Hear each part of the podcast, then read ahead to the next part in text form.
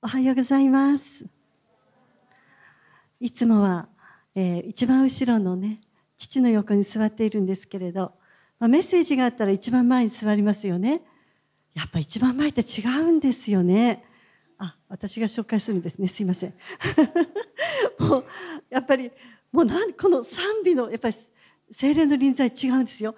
後ろしか座ったことのない方、今度一番前に座ってみてください。もう声もね張り上げてしまうの。で途中で慌ててあメッセージしなきゃいけないから。そうじゃなくても声量がないのでねあの話す頃にはカレカレになるのでもう途中から我慢しながらね あの心で歌ってたんですけれどもいや本当にあのいや本当皆さん日曜日楽しみでしょう。今日も嬉しくあ嬉しい気持ちで皆さん来ませんでした？私もねもう本当日曜日が楽しみで仕方がありません。ということで今日あの来られたお客様を紹介したいと思います。えー、拓磨佳代子さんと増田博子さんですか？ICBC つくばチャーチからですね。はい、ようこそいらっしゃいました。はい、歓迎します。それと藤原かなみさん、慶太郎くんのお友達ですか？はい。あ、はい、ようこそ。はい、歓迎します。えー、昨日はね定山家に行ったユースもいいれば、ま、支笏湖のね苔の洞窟っていうねそこら辺でねあの行ってきた方もいますしあの、まあ、私はあのちょっと用事で旭川に行ってきたんですよね。旭川もちょっと、ま、それほどでもなかったんですけどでもやっぱりあの近づいてきたらやはり紅葉は綺麗だったんですけれどもあの今父の家がまだ旭川にあるんですけどねそこの家でこの前来たオッキーですね。オッキーは教会をスタートさせたんですね。でも子供がもうどんどん増えて狭くなって教会も狭くなって教会移転したり本人たちも引っ越した後でその後あの沖田君に導かれた方が兄弟がねご主人がまああの教会の姉妹と結婚して新婚生活をその家の実家のね家でスタートさせて、まあ、1年ちょっと経ってるんですよね。まあ、その家のことでねちょっとお話があって姉と一緒に行ってきたんですけれども、まあ、今日はねあの、えー、ラザロの復活のところでまたマリアとマルタが出てくるんですけれどもあの私は姉と2人なんですけど姉ってしっかりしてますよね。私一緒にいたらねいやしっかりしてるなってね。やっぱりお姉ちゃんだなって思うんですよね。してうさぎちゃんもとここら辺講師ちゃんとした方がいいよ。はい。っていう感じでね。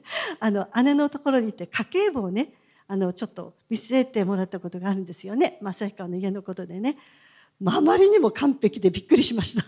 まあ、あの大手の保険会社に長い間事務員として勤めていたのでね、まあ、それはそうだとしてもそれでも書類の整理の仕方にしても家計簿そのものにしてもあまりにも素晴らしくて私ねあのその後でね自分のやり直しました。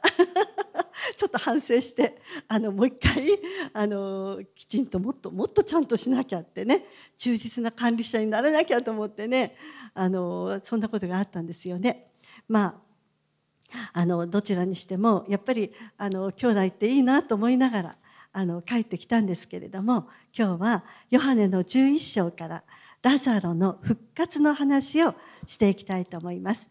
では1節から6節まで皆さんでお読みしましょう。よろしいですか ?3 はいある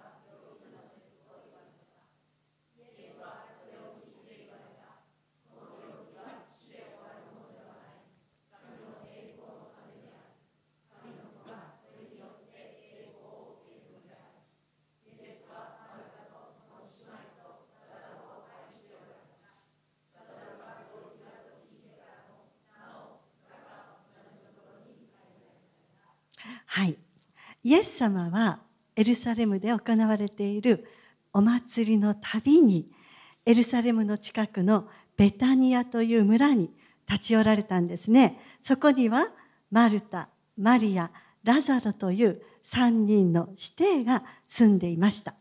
ところが今回もそのイエス様が訪問する前なんですけれども弟のラザロが重い病気になっていたんですね。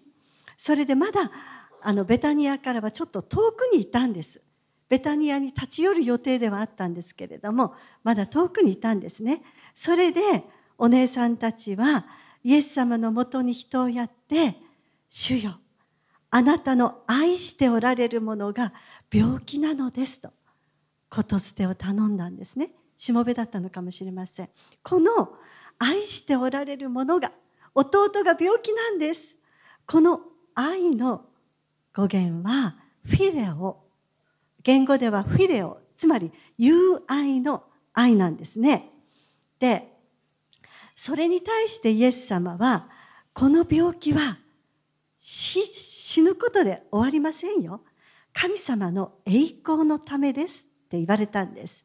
さらに付け足してイエス様はこう言われました。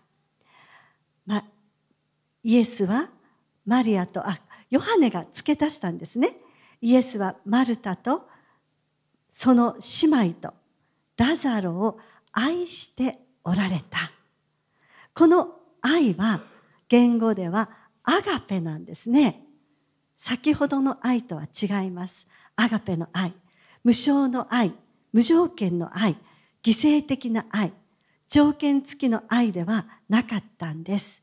でも、アガペの愛で愛されていたラザロが死にそうなのに、イエス様はすぐに駆けつけることをしないで、さらに2日間、ユダヤ地方から遠く離れたところに滞在されていたんです。やっとイエス様がベタニアに着いた時に、ラザロはどうなっていたのでしょうか？11章17節お読みください。はい。さて、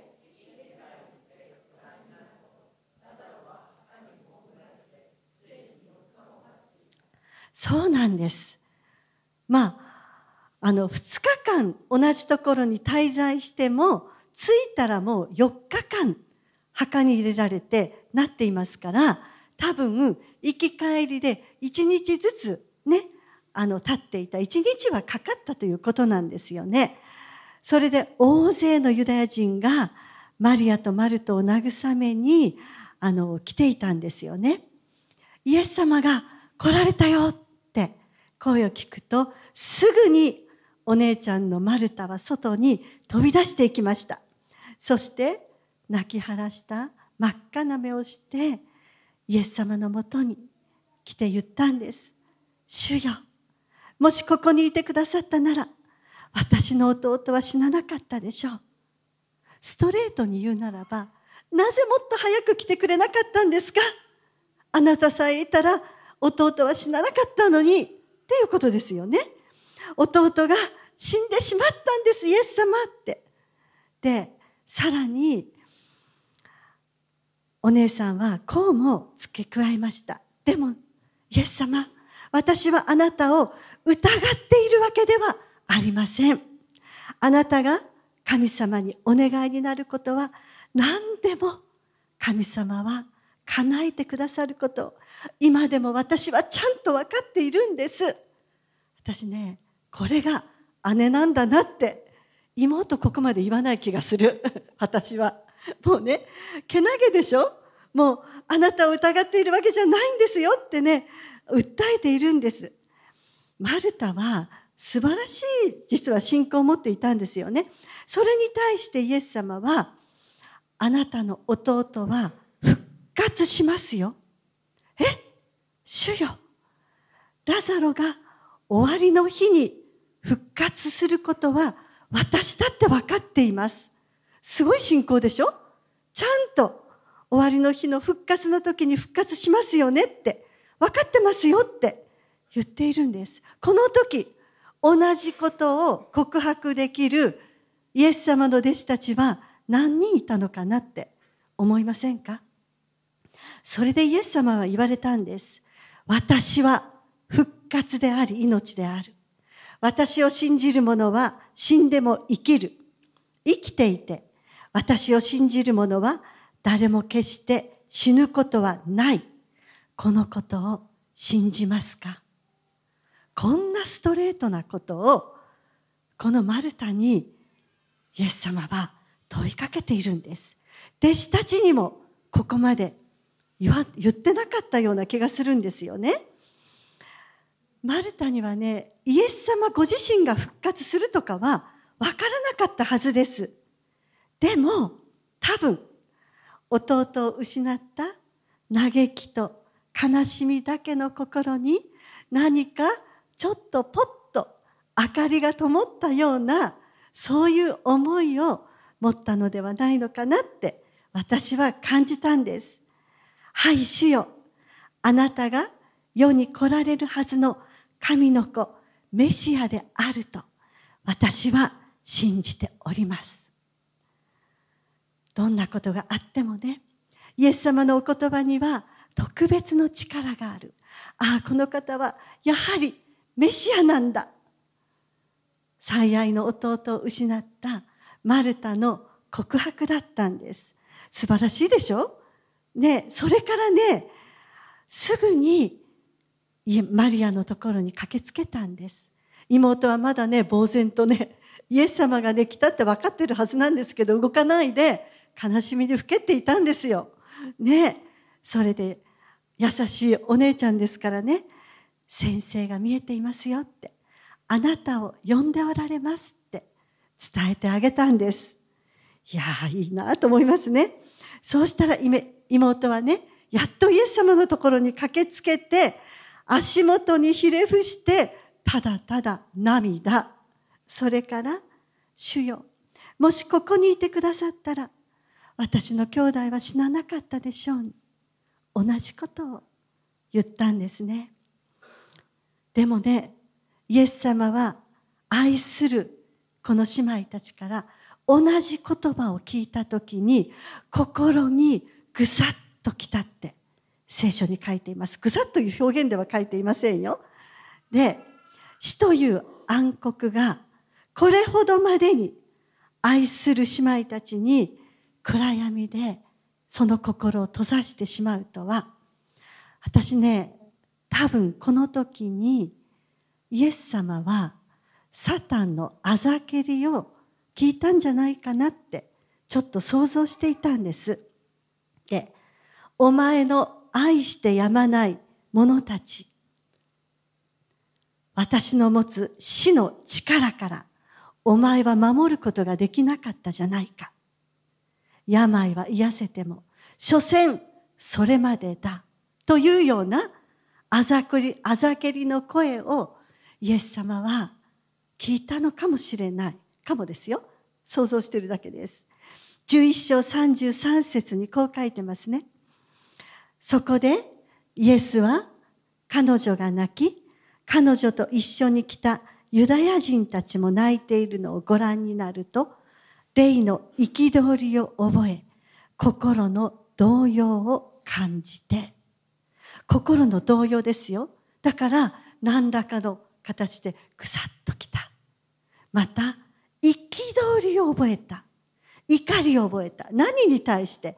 泣いてる人に対してですか？違いますよ。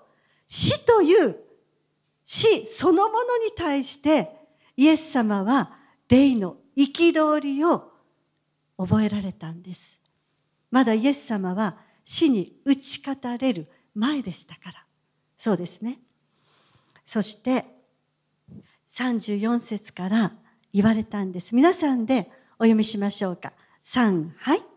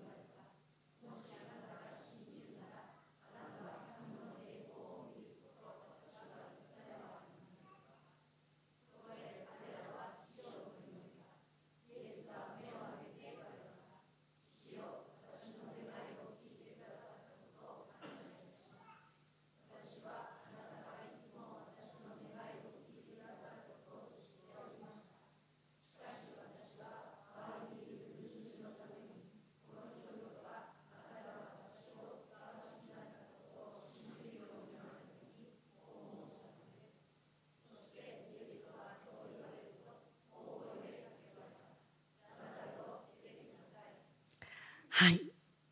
ラザロよ出てきなさい。イエス様がこう言われた時にマルタはびっくりしたんです。主よもう4日も経っていますからもう匂います。腐っていますよ。ってことなんですね。でもイエス様は天を仰ぎながらラザロよ出てきなさいと大声で叫ばれたんです。11章の44節皆さんで読みましょう。すると死んでいた人が手と足を長い布で巻かれたままで出てきた。彼の顔は布切れで包まれていた。イエスは彼らに言われた。ほどいてやって帰らせなさい。私は今日ここから4つのことを皆さんと考えていきたいと思います。1つ目です。神様は4日間沈黙されるということなんです。4日間人々を待たされるということなんですね。で聖書では4っていうのはまああのこの、えー、全地を表すあの東西南北とかねあの春夏秋冬季節も4でしょ。4はこの地を表す数字とも言われているんです。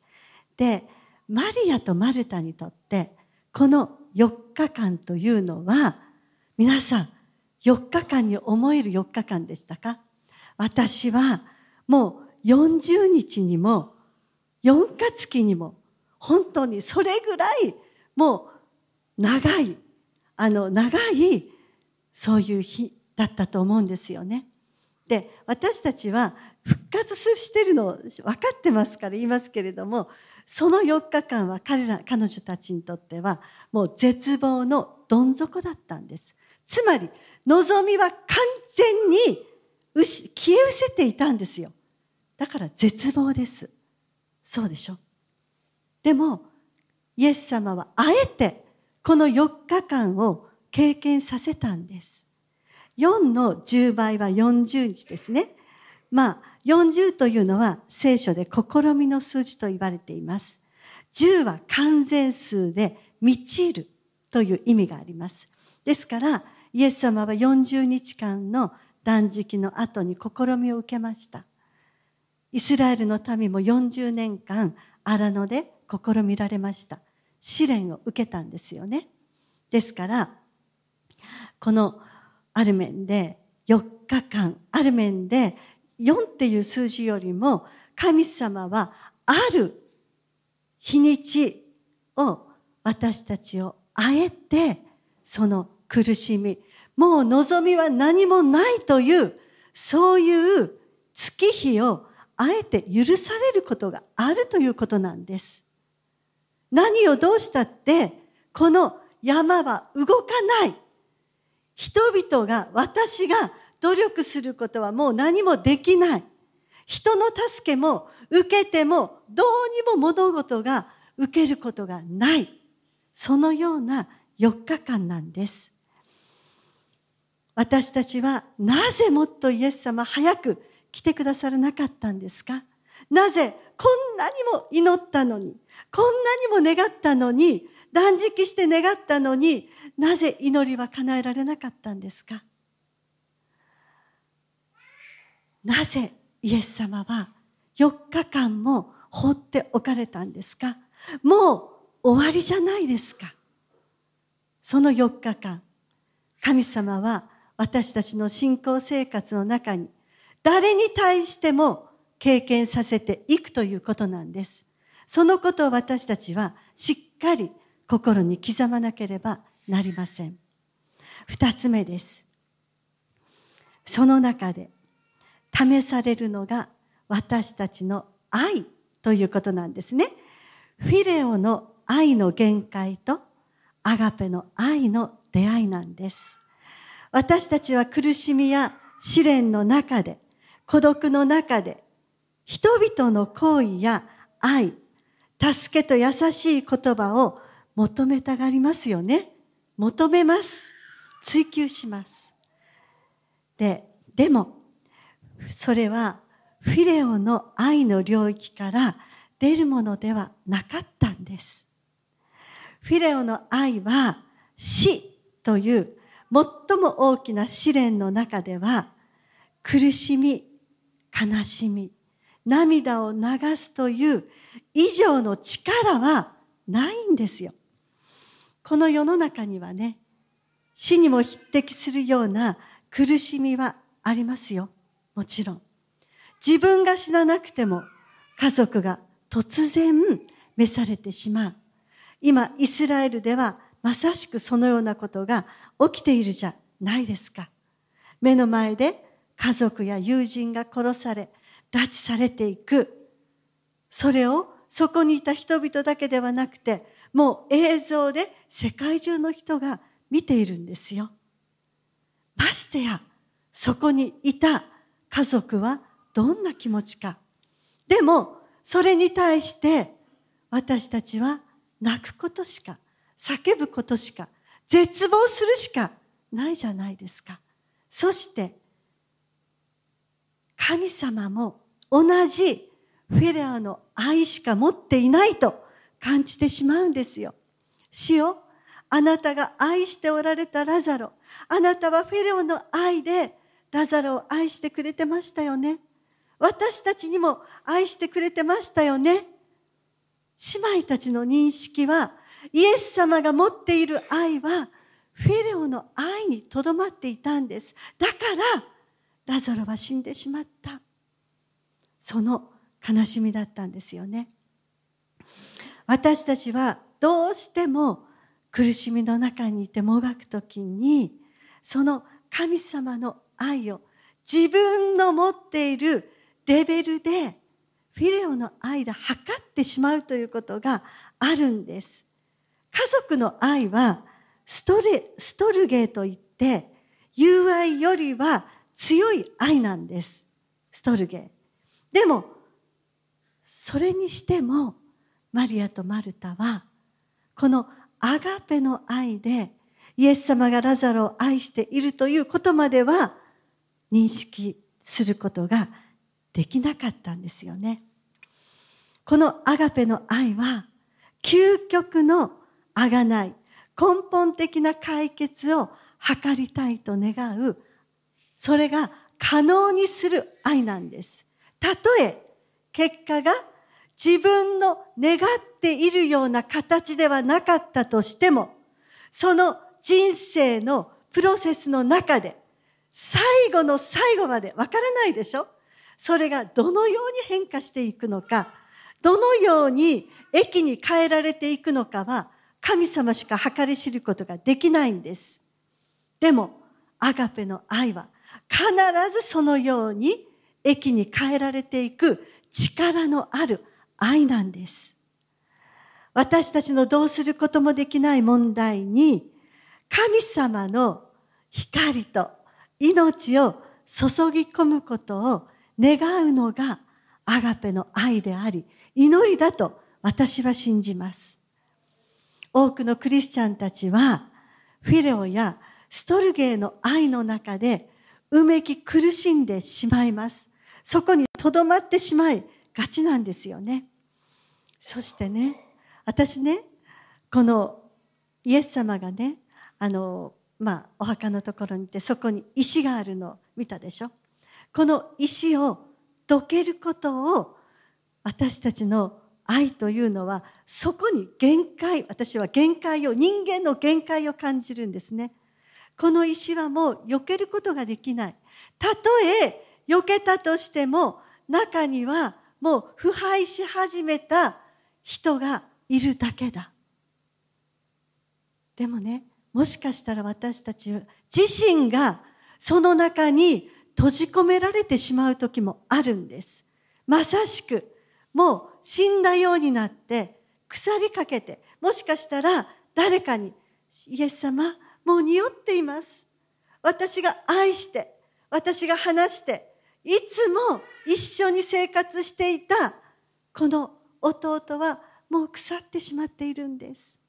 その体から匂い悪臭が漂ってしまっているでも命があってもそのような姿になることが決してないと私たちは言えますか？外側は健康であっても、もしかしたら内面がそのような悪臭を漂わせてしまうことだってあるんです。そして、そこには外側と内側には大きな石が阻んでいるんですね。それを誰もどけようとしない。だってもう終わりだから。もう4日過ぎているから。その時は終わってしまったから。誰にも同視することもできないのよ。イエス様は私たちを愛しているけれども、フィレオの愛で愛してるけれども、もう仕方ないのよ。これが私たちの限界だと思うんですね。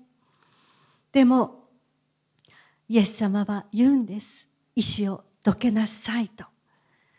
かたくなで自分の持つ愛の限界で神様の力を仰ごうとしない人間の心にある意志をまずどけなさいと命じられるんですよね。三つ目です。死への覚悟はありますか？あ、今日は三つでした。で、まあ皆さん本当にあのイスラエルね、日々あのいろいろなことがニュースで入ってきますけれどももうすでに南部の方でガザとの交戦が激化している、まあ、レバノンの方からのねその数十発のロケット弾が落ちている。まああのレバノンにもその過激派がいますからね。北部の町々にも落ちているんですよね。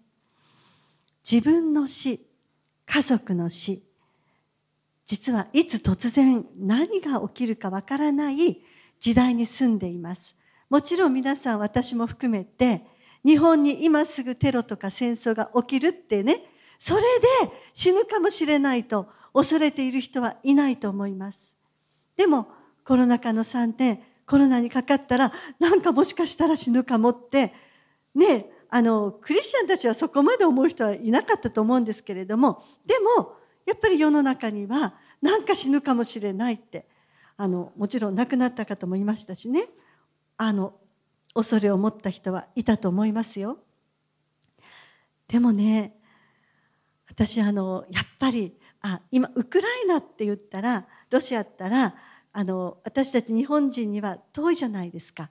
でもイスラエルはねこの教会の中でもイスラエルに行かれた方何人もいますし私も3回ほど行っています。すごくあの場所であのところで今こうなってると思ったらもうやっぱり自分のことのような気持ちになるんですよね。でも皆さん台湾に中国が侵攻したら日本関係ないですか？関係なくないですよ。尖閣諸島にもし本当に中国が入ってきたら沖縄に入ってきたらまた根室ね北方領土の方すぐ目の前に見えますよ。ロシアが。あっという間ですよ。同等が生活されるのは。そうじゃないですか。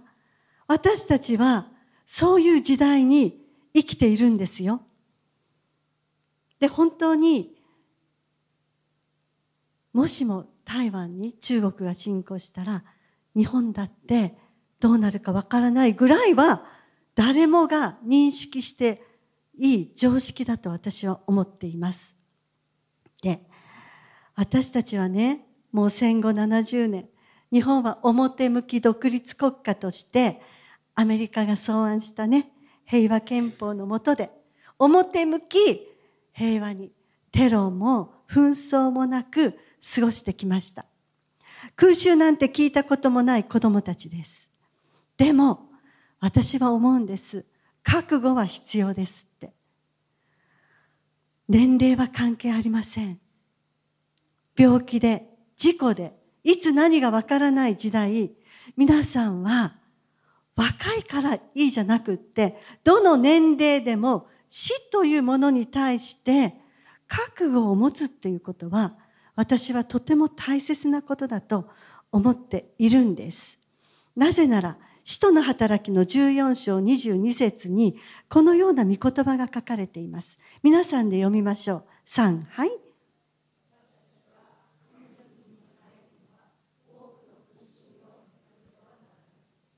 そうです神の国に入るには多くの苦しみがあるってはっきりと聖書に書かれていますあのこの神の国っていうのは天国のことだけ言ってるんじゃないんですよ。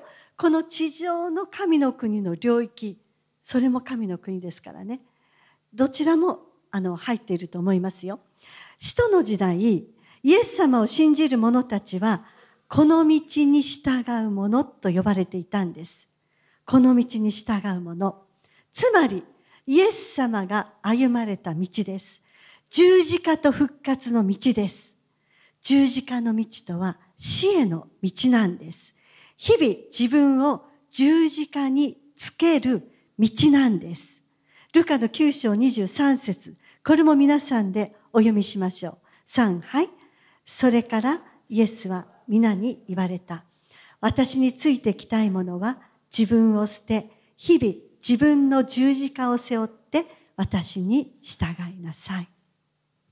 日々自分の十字架を背負う道というのは楽しい楽な道ではありません。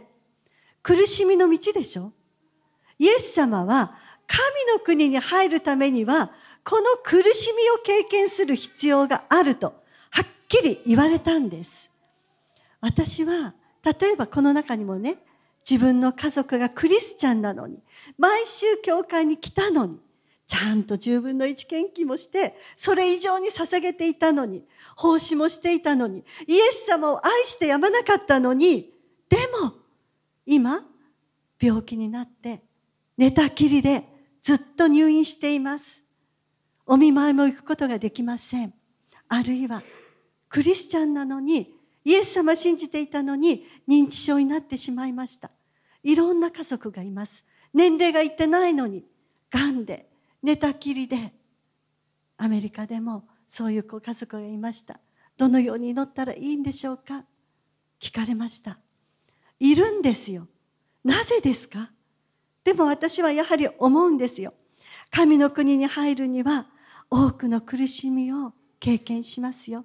私はたとえ認知症であったとしてもあるいは寝たきりであったとしてもその方と神様との関係の中で天国に入る準備がなされていると心から信じています。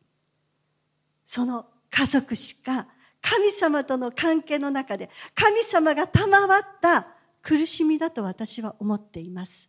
それは家族であってもフィレオの愛しか持たない私たちはアガペの愛の深さを理解できないだけなんです。神様は良いお方でしょ？そうですよね。ですから私たちは信仰によってアガペの愛を信じるんです。神様天国に行くためにはこの苦しみ十字架の道を通るんですね。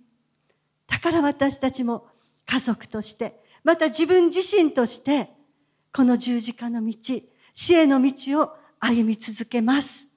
そのような覚悟が必要なんです。違いますか？家族がその重い十字架を背負わされる時もあります。それに対する家族その覚悟だって必要なんですよ今の時代。日本でだって必要なんです。そうじゃありませんか？でもね、イエス様はこのラザロの復活の中でマルタに言ったでしょ？私は復活であり命です。私を信じる者は死んでも生きるのです。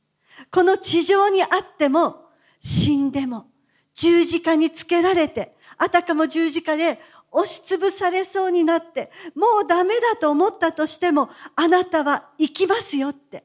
私はあなたに復活の命を与えますよ。なぜなら、私は十字架につけられて、死んで3日間、読みに下りましたが、復活したからです。イエス様は復活されて、今、天の御座に、父なる神様の右の座にいるんじゃないですかだから、この地上の歩みも十字架だけではないんです。その旅路の中に復活の命が注がれていくということなんですよ。そうでしょ？だからこそ私たちは死に対して覚悟を持つことができるんです。たとえ死んでも生きる。この地上にあってたとえ死んでも生きる。本当にこの肉体が滅んでしまったとしても永遠の命は与えられている。この復活への信仰。イエス様はイエス様のアガペの愛はこの復活に対する信仰と十字架の道を歩む覚悟を私たち一人一人が持つことだと私は心から信じています。どうでしょうか？皆さんの中で何かイエス様の愛がフィレオの愛そこにとどまって自分がその愛の自分のレベルで物事を測ってしまっているんじゃないか。自分に対する神様の愛家族に対する神様の愛はこのぐらいじゃないかと。限界を感じている方がいるならばそれは間違いです。間違いです。神様は無条件の愛でご自分を十字架につける愛で私たちを愛してくださっているんですね。ですから私たちは召されるその日までイエス様の十字架の道を歩いていきましょう。アーメンでしょうか。お祈りします。天の父よ。あなたは愛する一人子イエス様が十字架の道を歩かれていた時その十字架に全人類のいいえ私たち一人一人の罪がのしかかってそののしかかる重みに耐えながら十字架を背負いまた十字架にかかって亡くなられた時。でも父よあなたはそのままにはしておられませんでした。3日目にそのイエス様をよみがえらせ復活させられたのです。その命を私たちにも注いでくださいました。そしてもっともっと豊かに注ぎたいとあなたは願っておられます。そのために時に私たちは苦しい苦しい十字架の道を歩ませられる時があります。今現在その道を歩んでいる方もおられます。どうぞしよう。信仰を与えてください。あなたが共に共にその十字架を追ってくださいます。そして復活の命とあなたの見業をその歩みの中に人生の中に必ず表してくださいます。ラザレを出てきなさい。石をどける仲間がいます。たくさんいるんです。その石がどけられた時にぐるぐる巻きになったとしても新しい命がその体に入ったことを感謝します。私たちにもその神の命が入ることを宣言します。イエス様のお名前によってお祈りいたします。アーメン。